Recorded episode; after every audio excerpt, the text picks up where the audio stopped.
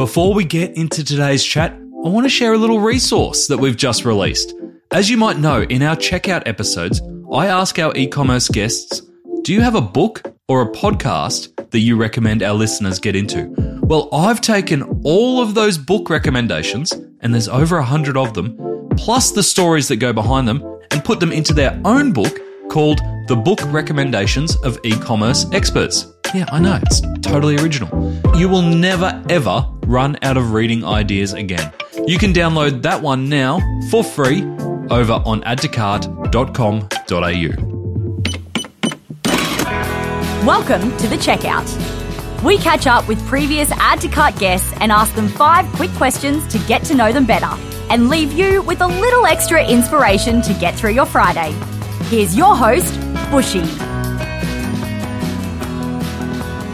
Today's checkout features Kelly Slessor, digital coach from the e-commerce tribe and founder of personalized shopping app Shop You.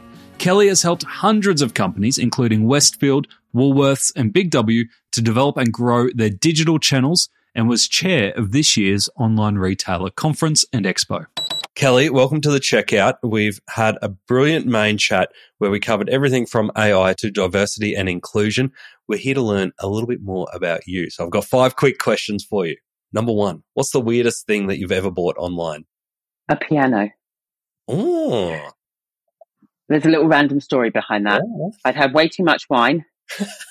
I was scrolling Instagram and one of my friends was talking about how your brain can change by music. Like it can be literally changed by music.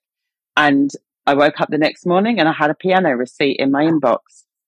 You've got space for a piano? Like this is, it actually worked out okay? Well, it's kind of sat in the garage and has been for a number of years now. But anyway, that was the weirdest thing that I've ever bought. that is fantastic. Don't drink wine and order pianos. That is the moral to that story. No. Yeah. Okay. I thought you were going to go down the Billy Joel route or something. You drink drinking wine, listen to Billy Joel, and then all of a sudden this No. turns up. No. Okay. All right. Piano. Number two. Who is your favorite retailer? Oh, I've got so many. I'm loving, from a fashion point of view, I'm loving Adolfo Dominguez at the moment, one of Australia's best kept secrets. I haven't had a lot to do with them or heard about them. Oh, beautiful brand, absolutely beautiful brand, sustainable products. It's one I'm working with at the moment. And I, when I discovered them, it's one of those brands you go, I want to work with you because you are just stunning.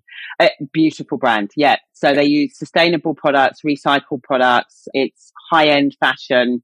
Just a really, a really amazing brand. But I think I would say I love Converse. Yeah. And I actually really love their experience. So I'm a big Converse fan. I live in Converse literally when I'm not in heels. I love their experience. I love, you know, their checkout. I love their post purchase experience. So I think they're doing a great job.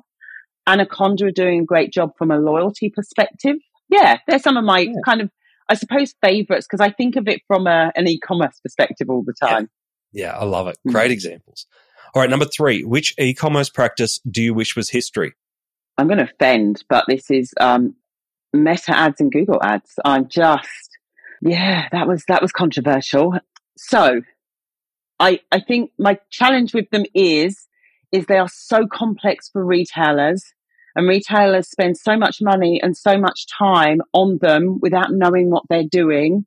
I think it's more about making it more user friendly than it is about getting rid of them. I don't, I don't think we should get rid of them. They're, they're very valuable to the ecosystem, but I think they have to be made more user friendly and retailers have to be able to see quite easily whether they're making money off them or not. And I think they, at the moment, both of them enable dodgy ad agencies to rip off retailers.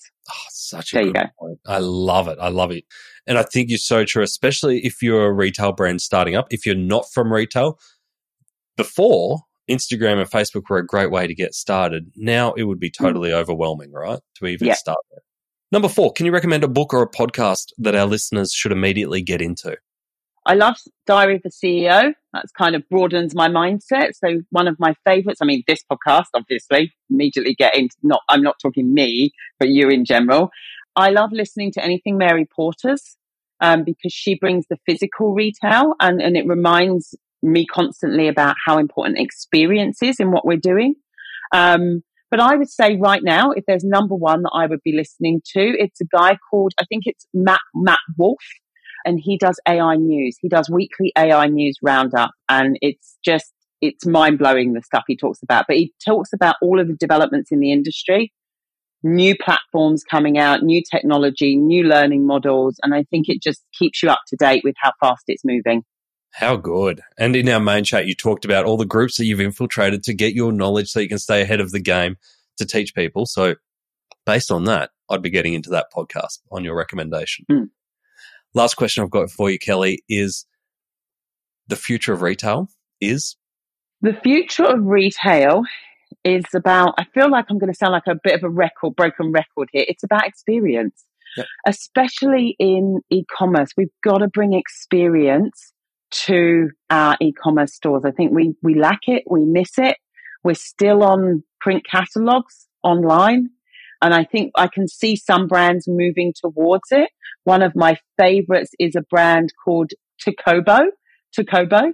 They bring experience into their website, but I think we really need to, the future of retail is experience because when AI does everything else, customers are going to buy our experience. So well put. Kelly, thank you for joining us on the checkout. I have really enjoyed it. Thank you for having me.